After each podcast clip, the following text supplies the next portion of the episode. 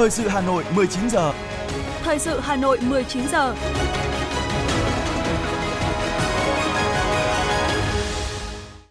Kính chào quý vị và các bạn. Bây giờ là chương trình thời sự của Đài Phát thanh và Truyền hình Hà Nội trên sóng phát thanh tối nay thứ ba, ngày 23 tháng 5 năm 2023. Chương trình có những nội dung chính sau đây. Chủ tịch nước Võ Văn Thưởng gặp mặt biểu dương vận động viên Việt Nam đoạt huy chương vàng tại SEA Games 32. Ngày làm việc thứ hai, kỳ họp thứ 5 Quốc hội khóa 15. Hà Nội thực hiện tốt chính sách bảo hiểm xã hội. Bộ Lao động Thương binh và Xã hội đề xuất hơn 427 tỷ đồng tặng quà người có công với cách mạng nhân dịp kỷ niệm 76 năm Ngày Thương binh Liệt sĩ ngày 27 tháng 7 năm 1947, ngày 27 tháng 7 năm 2023. Phần tin thế giới có những thông tin Hôm nay, các chuyên gia Hàn Quốc bắt đầu cuộc thị sát tại nhà máy điện hạt nhân Fukushima bị hư hại do thảm họa động đất ở Nhật Bản. Giao tranh tại Sudan, hơn 250.000 người dân đã phải đi sơ tán. Thời tiết cực đoan khiến 2 triệu người thiệt mạng, làm thiệt hại 4.000 tỷ đô la Mỹ trong 50 năm qua. Và sau đây là nội dung chi tiết.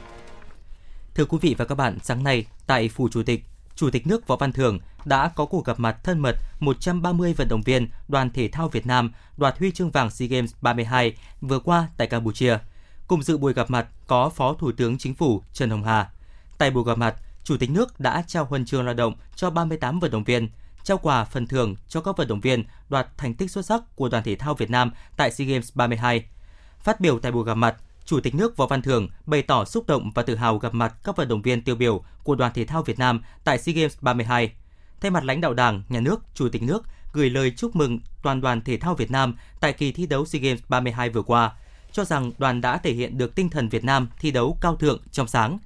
Chủ tịch nước chia sẻ với các huấn luyện viên, vận động viên về những câu chuyện đằng sau những tấm huy chương, vinh quang đạt được là những câu chuyện đầy tình người, xúc động về sự phấn đấu, khắc phục hoàn cảnh nghị lực, ý chí kiên cường, không từ bỏ, quyết tâm vượt qua chính mình để đạt được thành tích thi đấu cao nhất. Chủ tịch nước nêu rõ, thành tích mà đoàn thể thao Việt Nam đạt được, khó khăn mà các huấn luyện viên, vận động viên đã nỗ lực vượt qua mang đến niềm cảm hứng tươi mới. Khẳng định Đảng, Nhà nước luôn quan tâm đến sự nghiệp phát triển thể dục thể thao, dành điều kiện tốt nhất có thể cho sự phát triển của thể dục thể thao để thể thao Việt Nam có điều kiện rèn luyện, phân đấu đạt thành tích cao hơn. Chủ tịch nước Võ Văn Thưởng nêu rõ, đạt được thành tích đã là khó, thế nhưng việc duy trì, nâng cao thành tích trong thời gian tiếp theo còn khó hơn. Cần phải hướng đến mục tiêu cao hơn và xa hơn trong tương lai. Chủ tịch nước nói và yêu cầu cần có chiến lược dài hạn cho phát triển thể thao Việt Nam với tầm nhìn xa, chăm lo đào tạo những môn thể thao là thế mạnh của Việt Nam để duy trì và phát triển thành tích đỉnh cao. Tiếp tục chương trình kỳ họp thứ 5, hôm nay tại nhà Quốc hội, dưới sự chủ trì của Chủ tịch Quốc hội Vương Đình Huệ, Quốc hội nghe các báo cáo về công tác thực hành tiết kiệm, chống lãng phí năm 2022, thảo luận về dự kiến chương trình xây dựng luật pháp lệnh năm 2024, điều chỉnh chương trình xây dựng luật pháp lệnh năm 2023. Phó Chủ tịch Quốc hội Nguyễn Khắc Định điều hành nội dung phiên họp, phản ánh của phóng viên Lưu Hường cơ bản đồng tình với dự kiến chương trình xây dựng luật pháp lệnh năm 2024, điều chỉnh chương trình xây dựng luật pháp lệnh năm 2023 các đại biểu cho rằng có những điểm nổi bật nhưng cũng còn những hạn chế trong công tác lập pháp từ đầu nhiệm kỳ đến nay. Nhìn lại chặng đường từ đầu nhiệm kỳ, đại biểu Lê Thanh Vân đoàn Cà Mau đánh giá cao kết quả đạt được. Trong đó, thời gian qua, Quốc hội đã kịp thời có những nghị quyết, nhất là các nghị quyết trong bối cảnh đại dịch COVID-19 để trao cho chính phủ thẩm quyền ứng phó với đại dịch. Tuy nhiên, hoạt động lập pháp vẫn còn có những hạn chế nhất định. Đại biểu Lê Thanh Vân đoàn Cà Mau cho biết. Thường xuyên điều chỉnh chương trình xây dựng luật pháp lệnh. Đấy không phải là điều hay. Nó thể hiện cái tư duy lập pháp tư duy chính sách của chúng ta thiếu nhất quán tầm nhìn chưa xa. Cái việc mà điều chỉnh thường xuyên không khác gì cái người lái ô tô cứ thỉnh thoảng lại đỗ lại để sửa xe ô tô. Như thế làm sao chúng ta đi được thông suốt được? Và cái việc thay đổi thường xuyên cái chương trình xây dựng luật pháp lệnh hàng năm ấy nó chứa đựng tiềm ẩn nhiều yếu tố rủi ro đó là sự chín mùi ở trong các cái kiến nghị lập pháp nó không bảo đảm và không tránh khỏi lợi ích nhóm lợi ích cục bộ Bày tỏ đồng tình với các ý kiến về tính cấp bách của việc sửa đổi bổ sung luật thương mại, đại biểu Trương Trọng Nghĩa đoàn thành phố Hồ Chí Minh nhận định, từ năm 2005 đến nay, Việt Nam tham gia nhiều hiệp định và công ước quốc tế, công nghệ số, thương mại số phát triển mạnh trong bối cảnh kinh tế thế giới phát triển không ngừng. Do đó, luật thương mại 2005 đã lạc hậu. Vì vậy, cần bổ sung luật thương mại vào chương trình xây dựng luật pháp lệnh của Quốc hội khóa 15. Bên cạnh đó, đại biểu Trương Trọng Nghĩa cũng đề nghị bổ sung luật đô thị đặc biệt vào chương trình xây dựng luật pháp lệnh của Quốc hội. Đã đến lúc mà chúng ta xây dựng cái luật đô thị đặc biệt để chúng ta điều hành quản lý các cái đô thị đặc biệt bằng cái văn bản quy phạm pháp luật có hiệu lực phổ quát mà cho đến nay thì chúng ta chỉ làm những cái nghị quyết chuyên biệt có tính chất thí điểm thì chúng ta thí điểm các cái dạng thí điểm khác nhau nó cũng đã đủ để chúng ta bắt tay vào xây dựng cái luật đô thị đặc biệt. Và luật thì nó là định hướng trung hạn và dài hạn. Do đó cái luật đô thị đặc biệt cũng là cái định hướng để cho cái sự phát triển của các đô thị khác của nước ta. Cơ bản đồng tình với dự kiến chương trình xây dựng luật pháp lệnh năm 2024 và điều chỉnh chương trình năm 2023, đại biểu Trương Xuân Cử đoàn Hà Nội đề nghị sớm sửa đổi bổ sung luật người cao tuổi. Theo đại biểu, luật về người cao tuổi đã ban hành từ ngày 23 tháng 11 năm 2009 từ Quốc hội thứ 12 đến nay đã có một số điểm bất cập trong thực tiễn cần phải được sửa đổi. Theo số liệu đề án 06 của chính phủ, hiện nay chúng ta có 16,1 triệu người cao tuổi. Và trong đó người cao cao tuổi mà từ 60 đến 70 tuổi là 9,1 triệu. Con số này là một nguồn lực rất lớn. Trong số 232 quốc gia và lãnh thổ của thế giới thì có, chỉ có 94 nước là có dân số từ từ 20 triệu trở lên thôi. Thì tôi mới khẳng định rằng là cái nguồn lực về con người đối với người cao tuổi cũng rất là lớn. Cho nên là để phát huy được cái nguồn lực này thì cái việc sửa đổi luật pháp người cao tuổi là cần thiết. Theo các đại biểu, một trong những điểm mới của nhiệm kỳ này là Quốc hội đã phối hợp chặt chẽ hơn, sâu sát hơn với chính phủ trong công tác xây dựng pháp luật. Đặc biệt, Ủy ban Thường vụ Quốc hội đã tỏ ra khắt khe hơn, đưa ra những yêu cầu, tiêu chuẩn cao hơn, qua đó nâng cao chất lượng xây dựng pháp luật. Vấn đề xây dựng thể chế được coi là trọng tâm nhiệm vụ của các cơ quan của chính phủ. Vì vậy, người đứng đầu cơ quan hành chính phải trực tiếp phụ trách, Thủ tướng Chính phủ, Bộ trưởng các bộ ngành, người đứng đầu cơ quan hành chính các cấp cần trực tiếp phụ trách, không nên giao cho người khác. Nhiều ý kiến cũng đề nghị khắc phục những trồng chéo giữa một số luật và nghị định của chính phủ, đơn cử như luật di sản văn hóa, luật đầu tư và các nghị định của chính phủ để tháo gỡ những khó khăn vướng mắc trong triển khai thực hiện.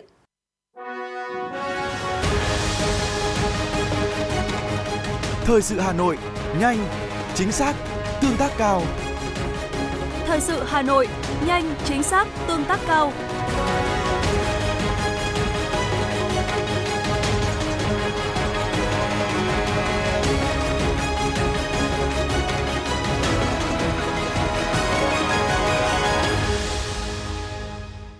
Xin được chuyển sang những thông tin của thành phố. Thưa quý vị, chiều nay, Ủy viên Trung ương Đảng, Phó Bí thư Thường trực Thành ủy Nguyễn Thị Tuyến chủ trì làm việc với đoàn khảo sát do Phó trưởng Ban Kinh tế Trung ương Đỗ Ngọc An làm trưởng đoàn về tình hình thực hiện nghị quyết số 28, hội nghị lần thứ 7 Ban chấp hành Trung ương khóa 12 về cải cách chính sách bảo hiểm xã hội trên địa bàn thành phố Hà Nội.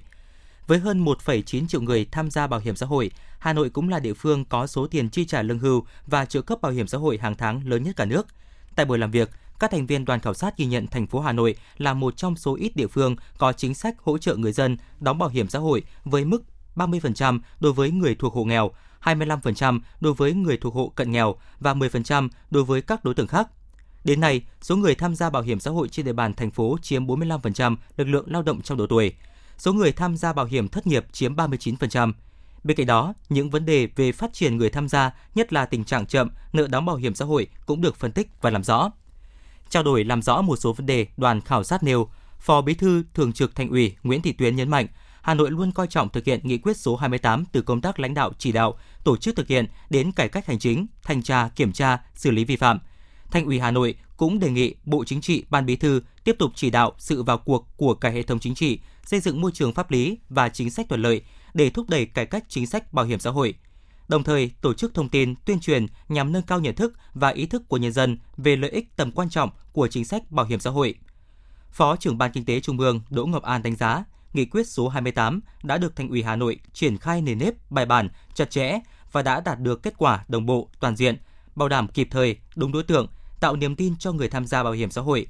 Kinh nghiệm của Hà Nội sẽ được đoàn khảo sát tổng hợp để đề xuất Trung ương tiếp tục triển khai, thực hiện hiệu quả chính sách an sinh xã hội quan trọng này. Sáng nay, Phó Chủ tịch Thường trực Ủy ban Nhân dân thành phố Lê Hồng Sơn dự lễ phát động Hội thi sáng tạo kỹ thuật thành phố Hà Nội lần thứ nhất. Theo Phó Chủ tịch Thường trực Ủy ban Nhân dân thành phố Lê Hồng Sơn, Hà Nội là nơi tập trung đội ngũ trí thức khoa học công nghệ, đội ngũ công nhân, kỹ sư có tay nghề cao, đồng thời có nhiều sáng kiến cải tiến sáng chế. Những nguồn lực quý giá và những giải pháp sáng kiến công nghệ quan trọng đó là cơ sở để tin tưởng Hội thi sáng tạo kỹ thuật lần đầu tiên thành phố Hà Nội tổ chức thành công. Các đề tài giải pháp kỹ thuật dự thi theo 6 lĩnh vực: công nghệ thông tin, điện tử, viễn thông, giải pháp sáng tạo trong quản lý điều hành cơ quan đơn vị, cơ khí tự động hóa, giao thông vận tải, xây dựng, vật liệu, hóa chất, năng lượng, nông lâm ngư nghiệp, tài nguyên và môi trường, y dược, giáo dục và đào tạo. Các đề tài giải pháp kỹ thuật dự thi được đánh giá theo ba tiêu chí: tính mới và sáng tạo, có khả năng áp dụng rộng rãi, có hiệu quả kinh tế xã hội cụ thể. Thời hạn nhận hồ sơ dự thi đến hết ngày 30 tháng 6 năm 2023. Chiều nay, Phó Chủ tịch Thường trực Ủy ban nhân dân thành phố Hà Nội Lê Hồng Sơn đã tới thăm và chúc mừng Hội đồng chứng minh Giáo hội Phật giáo Việt Nam nhân dịp lễ Phật đản Phật lịch năm 2567, dương lịch năm 2023 tại chùa Bảo Đá và chùa Trần Quốc.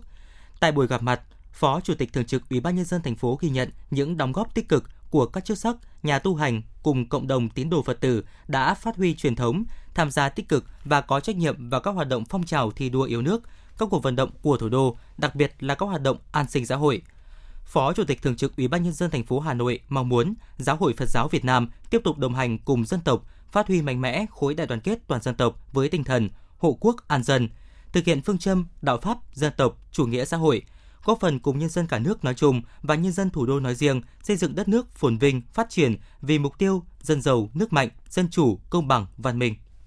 Chiều nay, đoàn giám sát số 1 của Hội đồng Nhân dân thành phố do Ủy viên Ban Thường vụ Thành ủy, Phó Chủ tịch Thường trực Hội đồng Nhân dân thành phố Phùng Thị Hồng Hà làm trưởng đoàn đã làm việc với Sở Tài nguyên và Môi trường về việc thực hiện công tác cải cách hành chính, việc xây dựng chính quyền điện tử và chuyển đổi số, ghi nhận những cố gắng của Sở Tài nguyên và Môi trường trong công tác cải cách hành chính. Song đồng chí trưởng đoàn giám sát cho rằng trong 2 năm gần đây, điểm số và xếp hạng chỉ số cải cách hành chính của Sở còn rất thấp, luôn nằm trong nhóm cuối cùng. Đồng chí đề nghị Sở chấn chỉnh kỷ luật kỷ cương hành chính, thực hiện ra soát quy trình giải quyết công việc hành chính trong nội bộ của Sở, lập danh mục các công việc hành chính, xác định rõ quy trình giải quyết. Bên cạnh đó, Sở cũng cần thường xuyên kiểm soát, kiểm tra, giám sát việc thực hiện quy trình của đơn vị, tiếp tục giả soát đơn giản hóa thủ tục hành chính để tổ chức công dân thuận tiện trong quá trình thực hiện giao dịch, xử lý triệt để, không còn tình trạng một cửa nhưng nhiều ngõ ngách, từ hướng dẫn đến nhận hồ sơ. Đồng chí Phùng Thị Hồng Hà đề nghị Sở Tài nguyên và Môi trường thể hiện quyết tâm phấn đấu cải thiện xếp hạng chỉ số cải cách hành chính trong năm 2023, ít nhất phải ở top giữa trong bảng xếp hạng. Cũng trong chiều nay, đoàn giám sát số 2 của Hội đồng nhân dân thành phố do Phó Chủ tịch Hội đồng nhân dân thành phố Phạm Quý Tiên làm trưởng đoàn đã làm việc với quận Nam Từ Liêm về việc thực hiện công tác cải cách hành chính, xây dựng chính quyền điện tử và chuyển đổi số trong hoạt động của cơ quan nhà nước. Phó Chủ tịch Hội đồng nhân dân thành phố ghi nhận quận Nam Từ Liêm đã có nhiều giải pháp trong cải cách hành chính, đặc biệt trong năm 2022, Ủy ban nhân dân quận đã xây dựng và ban hành kế hoạch triển khai thực hiện mô hình một cửa đô thị hiện đại trên địa bàn quận thí điểm thực hiện tại Ủy ban nhân dân phường Trung Văn với một số nội dung nổi bật, triển khai ngày không biết, ngày không hẹn. Quận cũng đã thực hiện tích hợp lưu giữ dữ liệu của tổ chức cá nhân khi đăng ký kê khai tiếp nhận hồ sơ hành chính. Công tác cải cách hành chính năm 2022 của quận xếp thứ 2 trên 30 quận huyện thị xã. Trường đoàn giám sát đề nghị quận Nam Từ Liêm tiếp tục giả soát lại toàn bộ các số liệu để cập nhật báo cáo đoàn giám sát, tập trung xây dựng mô hình triển khai chính quyền điện tử, chuyển đổi số chung đối với cấp phường, phối hợp chặt chẽ với các sở ngành liên quan để cải cách hành chính hiệu quả, thực chất và rõ nét hơn. Thưa quý vị và các bạn, theo Ban Quản lý Dự án Đầu tư xây dựng các công trình giao thông thành phố Hà Nội, đến nay, công tác giải phóng mặt bằng, di chuyển mồ mả liên quan đến dự án đường vành đai 4 vùng thủ đô đang được thực hiện đúng tiến độ. Dự kiến trước ngày 30 tháng 6 năm 2023 sẽ bàn giao 70% mặt bằng để khởi công dự án theo kế hoạch. Phản ánh của phóng viên thời sự. Đến nay, các quận huyện nơi có đường vành đai 4 vùng thủ đô đi qua đã thực hiện di chuyển được hơn 6.000 ngôi mộ, số tiền đã phê duyệt trên 3.000 tỷ đồng. Một số huyện đã cơ bản hoàn thành công tác di chuyển mộ như Mê Linh, Sóc Sơn, Thanh Oai, Thường Tín. Tại huyện Mê Linh, tổng diện tích đất thu hồi trên địa bàn huyện là 141,5 ha liên quan đến 2.700 hộ dân, chi phí giải phóng mặt bằng khoảng 3.000 tỷ đồng. Đến nay huyện đã hoàn thành chi trả tiền bồi thường, hỗ trợ giải phóng mặt bằng được 3 đợt với số tiền 568 tỷ đồng, bàn giao 80,04 ha đất, đạt 66,5% tiến độ. Trung tâm Phát triển Quỹ đất tiếp tục phối hợp với các ngành chức năng và Ủy ban nhân dân 5 xã công khai dự thảo phương án đợt 4 với diện tích là 28,1 ha để chi trả tiền trong tháng 5 năm 2023. Huyện phần đầu đến tháng 6 năm 2023 giải phóng mặt bằng được 118 trên 141 ha, đạt 83,6% diện tích để bàn giao mặt bằng cho đơn vị thi công. Sau 22 đợt chi trả, hiện huyện Thường Tín đã chi trả xong gần 530 tỷ đồng tiền bồi thường giải phóng mặt bằng, 64,65 ha đất nông nghiệp trên 134,45 ha đất nằm trong phạm vi dự án. Trong số 134,45 ha đất thì có 86,18 ha đất nông nghiệp của các hộ đã kiểm kê, còn lại là các loại đất khác. Huyện tiếp tục công khai dự thảo phương án của 14,87 ha đất nông nghiệp và đang chờ chi trả tiền. Cùng với đó, hoàn thành thẩm tra dự thảo phương án gần 11 ha đất của các hộ dân và đất Ủy ban dân xã quản lý. Hiện nay các đơn vị cùng các xã đang tiếp tục kiểm kê, kiểm đếm và quy chủ từng thửa đất nông nghiệp, đất công. Huyện cũng đang hoàn thành thủ tục đầu tư dự án xây dựng hạ tầng 3 trên 4 khu tái định cư liên quan đến giải phóng mặt bằng đất nằm trong dự án đường vành đai 4 với 10,3 ha tại 3 xã Hồng Vân, Văn Bình, Vân Tảo. Tuy nhiên, vì nhiều lý do nên tháng 5 năm 2023 mới khởi công 3 khu tái định cư này được, còn khu tái định cư xã Khánh Hà đang được triển khai các bước. Ông Lê Tuấn Tú, Giám đốc Trung tâm Phát triển Quỹ đất huyện Thường Tín cho biết.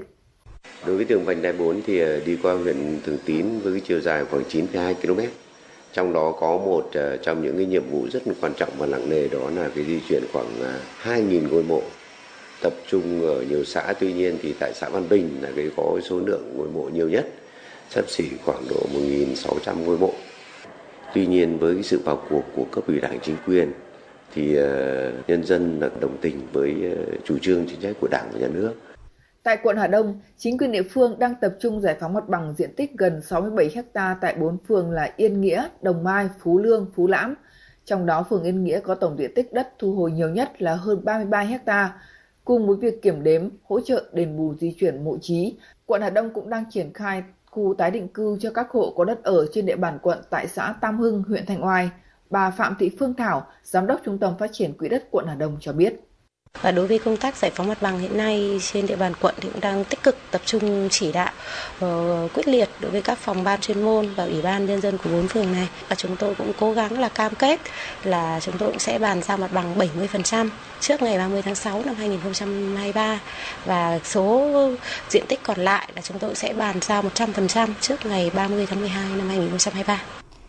Về mỏ vật liệu phục vụ thi công dự án, theo báo cáo, khối lượng và công suất các mỏ đã khảo sát hoàn toàn đáp ứng nhu cầu vật liệu phục vụ thi công dự án. Ban chỉ đạo triển khai dự án đầu tư xây dựng đường vành đai 4 vùng thủ đô, giao Ban cán sự Đảng Ủy ban dân thành phố Hà Nội chỉ đạo Ban quản lý dự án đầu tư xây dựng các công trình giao thông thành phố Hà Nội phối hợp với Tổng công ty tư vấn thiết kế giao thông vận tải Teddy và các tỉnh có liên quan giả soát, xây dựng phương án về các mỏ vật liệu xây dựng để đưa vào hồ sơ khảo sát vật liệu xây dựng phục vụ thi công dự án.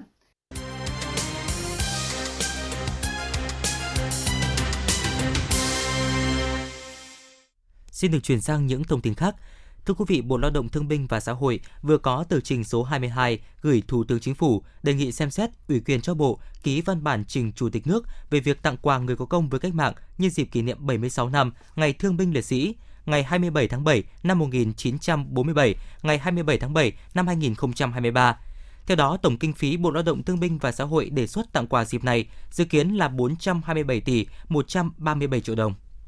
nhân kỷ niệm 133 năm ngày sinh Chủ tịch Hồ Chí Minh, sáng nay, đoàn đại biểu gồm 200 học sinh giỏi tiêu biểu của thủ đô năm học 2022-2023 đã dự lễ báo công dân Bác tại Lăng Chủ tịch Hồ Chí Minh. Đây là những tấm gương tiêu biểu nhất được lựa chọn từ hơn 2,2 triệu học sinh của các trường học thuộc thành phố Hà Nội. Thay mặt đoàn, Phó Giám đốc Sở Giáo dục và Đào tạo Nguyễn Quang Tuấn báo cáo với bác những thành tích mà thầy trò ngành giáo dục và đào tạo thủ đô đạt được trong năm học 2022-2023. Trong đó nổi bật là những thành tích của học sinh tham dự các kỳ thi Olympic khu vực và quốc tế. Kể từ năm học 2008-2009 đến nay, các đội tuyển dự thi học sinh giỏi quốc gia của thủ đô đã đạt được 2.194 giải quốc gia, trong đó có 153 giải nhất, 615 giải nhì, 691 giải ba. Đáng chú ý chất lượng và số lượng giải quốc gia, quốc tế của học sinh thủ đô có nhiều chuyển biến.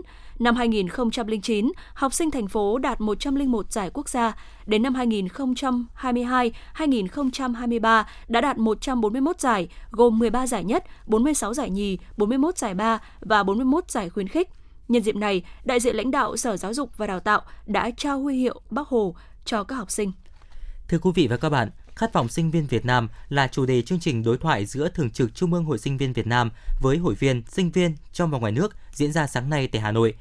Đây là lần đầu tiên Thường trực Trung ương Hội Sinh viên Việt Nam tổ chức đối thoại với sinh viên, kết nối 9.000 điểm cầu trong và ngoài nước với hơn 300.000 cán bộ hội theo dõi trực tiếp và hàng triệu hội viên sinh viên theo dõi trên các nền tảng số. Tại chương trình, những tâm tư, nguyện vọng của sinh viên đã được Bí thư Trung ương Đoàn, Chủ tịch Trung ương Hội Sinh viên Việt Nam Nguyễn Minh Chiết cùng Thường trực Trung ương Hội Sinh viên Việt Nam trực tiếp giải đáp. Ghi nhận của phóng viên Thanh Duyên tại buổi đối thoại này. Tại buổi đối thoại, Thường trực Hội Sinh viên Việt Nam đã trao đổi về các nội dung như công tác triển khai phong trào sinh viên năm tốt nhằm xây dựng hình ảnh sinh viên toàn diện, xu hướng chuyển đổi số trong công tác hội và phong trào sinh viên, hoạt động chăm lo, hỗ trợ sinh viên trong học tập, nghiên cứu khoa học, khởi nghiệp và hội nhập quốc tế, các hoạt động tình nguyện trong sinh viên, các vấn đề nổi cộm trong sinh viên cần nhìn nhận để có giải pháp khắc phục như văn hóa ứng xử trên mạng xã hội, sức khỏe tâm thần, tệ nạn xã hội, nhấn mạnh phong trào sinh viên năm tốt triển khai hiệu quả trong sinh viên thời gian qua, anh Nguyễn Minh Chiết, Bí thư Trung ương Đoàn, Chủ tịch Hội Sinh viên Việt Nam cho rằng, qua phong trào, Hội Sinh viên Việt Nam mong muốn truyền tải đến sinh viên khát vọng được cống hiến trong mọi lĩnh vực của đời sống xã hội. Mong muốn sinh viên phải được rèn luyện trưởng thành một cách toàn diện. Mà trước mắt là trên năm cái lĩnh vực học tập đạo đức tình nguyện à, thể lực là hội nhập. Đây là tiêu chuẩn của phong trào. Nhưng đồng thời đây cũng là những cái tiêu chí mà thị trường lao động trong nước và quốc tế đang hướng đến do đó thì qua phong trào này chúng tôi cũng muốn gửi đến các bạn một cái môi trường rèn luyện để các bạn tham gia rèn luyện và có một cơ hội tốt nhất tự tin nhất cái hành trang đầy đủ nhất để chúng ta đi phỏng vấn xin việc đi khởi nghiệp chúng ta tiếp tục những bậc học cao hơn có thể trong nước và ngoài nước với một cái hành trang tự tin nhất. Đối với các hoạt động nghiên cứu khoa học, Thường trực Hội Sinh viên Việt Nam cho biết, hội đã triển khai nhiều hoạt động sân chơi học thuật tiếp sức cho sinh viên nghiên cứu khoa học. Gần đây nhất, hội ra mắt kênh thông tin kết nối các công trình nghiên cứu khoa học của sinh viên, trao đổi các phương pháp, cách làm, kinh nghiệm trong quá trình nghiên cứu khoa học, chia sẻ về sự đồng hành với sinh viên, đặc biệt là những sinh viên có hoàn cảnh khó khăn trong quá trình học tập, rèn luyện. Anh Lê Bá Cát, Phó Chủ tịch Hội Sinh viên Việt Nam cho biết. Và trong năm 2023 thì là năm đại hội sinh viên ờ, toàn quốc lần thứ 11. À, trong các cái dự thảo văn kiện trình đại đại hội thì chúng tôi cũng uh, đang xác định các hoạt động về tư vấn hỗ trợ sinh viên thì vẫn là một trong hai cái chương trình lớn uh, trong nhiệm kỳ 2023 2028 sắp tới. Uh, tổ chức hội cũng sẽ tiếp tục đồng hành gắn bó với các bạn sinh viên Việt Nam trong học tập uh, thông qua những cái học bổng rồi là các cái hoạt động hỗ trợ trong cuộc sống uh, thông qua các hoạt động hỗ trợ về quê ăn Tết hay là các hoạt động mà chăm lo cho các bạn hỗ trợ vốn vay về tài chính thì cũng là những hoạt động chăm lo. Và trong cái hoạt động này thì chúng tôi cũng dành một cái sự ưu tiên nhất định dành cho cái khối đối tượng là các bạn sinh viên có cái sự thiệt thòi, các bạn sinh viên yếu thế. Tại chương trình, nhiều ý kiến cũng bày tỏ chăn trở về những giải pháp của hội trong việc tạo môi trường để phát huy những sinh viên tài năng. Hội sinh viên cho biết trong thời gian tới sẽ nỗ lực tập hợp lớp sinh viên này để lan tỏa đến các bạn trẻ khác những giá trị tích cực. Hội cũng mong muốn các bạn có thể góp ý, hiến kế từ trải nghiệm của bản thân cho phong trào hoạt động của hội kết nối sinh viên trong và ngoài nước. Thưa quý vị, ít ngày trước, một phụ huynh và một học sinh một trường tư thục ở quận Nam Từ Liêm, Hà Nội tử vong khi tham gia trải nghiệm bắt ngao tại vườn quốc gia Xuân Thủy, tỉnh Nam Định. Từ sự việc này, Sở Giáo dục và Đào tạo Hà Nội đề nghị các trường trực thuộc, các phòng giáo dục và đào tạo, các nhà trường thực hiện nghiêm túc các quy định liên quan, có phương án bảo đảm an toàn cho học sinh khi tham gia các hoạt động xã hội, hoạt động trải nghiệm dã ngoại, tuyệt đối không tự tổ chức các hoạt động trải nghiệm mang tính tự phát, Sở Giáo dục và Đào tạo Hà Nội cũng đề nghị các nhà trường chủ động kiểm tra, giả soát các điều kiện bảo đảm an toàn của đơn vị như cây xanh, điện lưới, cống, bể, tường rào. Nhất là trong mùa mưa bão sắp tới, khi học sinh nghỉ hè, nhà trường vẫn cần thường xuyên có biện pháp nhắc nhở, khuyên cáo học sinh không được chơi, đùa nghịch gần ao hồ, công, hố, công trình, nơi tiềm ẩn nguy cơ đuối nước, không tự ý hoặc rủ nhau đi tắm, đi bơi khi không có người lớn đi cùng. Chuyển sang thông tin y tế, Thưa quý vị, giá lợn hơi ngày hôm nay tăng từ 1.000 đồng đến 6.000 đồng 1 kg trên diện rộng ở các vùng trên cả nước. Đã có địa phương vượt mốc 60.000 đồng 1 kg. Tại miền Bắc, giá lợn hơi hôm nay tăng từ 1.000 đồng đến 2.000 đồng 1 kg và dao động trong khoảng 57.000 đồng đến 60.000 đồng 1 kg. Riêng tại Hà Nội, sau khi tăng 2.000 đồng 1 kg, lợn hơi hôm nay được thương lái thu mua ở mức 59.000 đồng 1 kg. Ngược lại với giá lợn, ngày hôm nay giá vàng miếng SJC giảm 100.000 đồng một lượng, có nơi đưa giá tuột khỏi mốc 67 triệu đồng một lượng. Giá vàng nhẫn hạ 200.000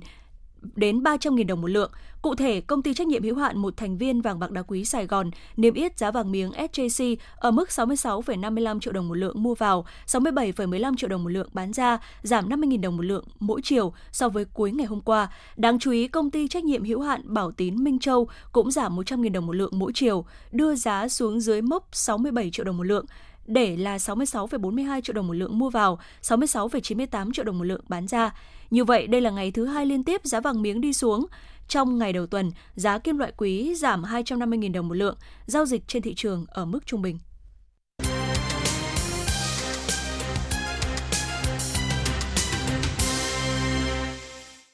Xin được chuyển sang phần tin thế giới. Thưa quý vị, ngày hôm nay 23 tháng 5, các chuyên gia Hàn Quốc đã bắt đầu cuộc thị sát kéo dài 2 ngày tại nhà máy điện hạt nhân Fukushima bị hư hại do thảm họa động đất ở Nhật Bản. Liên quan đến kế hoạch của nước này, xả nước thải có chất chứa phóng xạ nồng độ thấp đã qua xử lý từ nhà máy ra biển.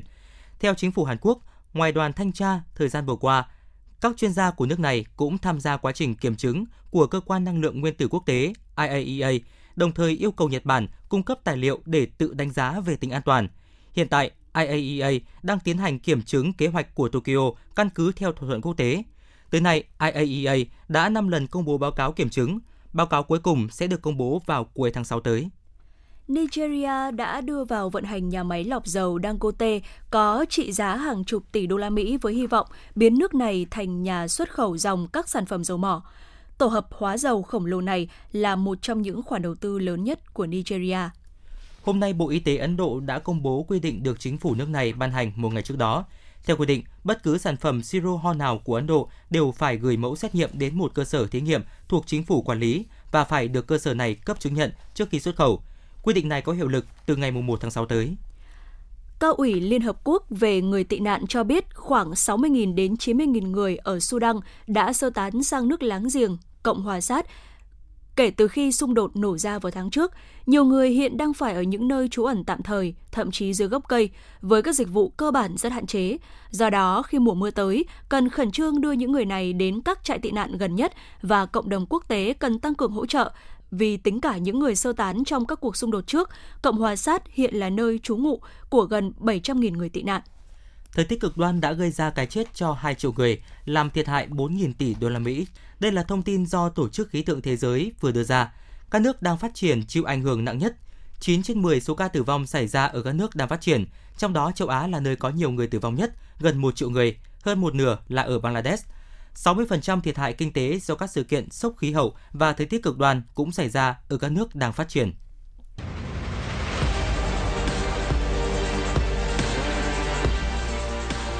Bản tin thể thao. Bản tin thể thao.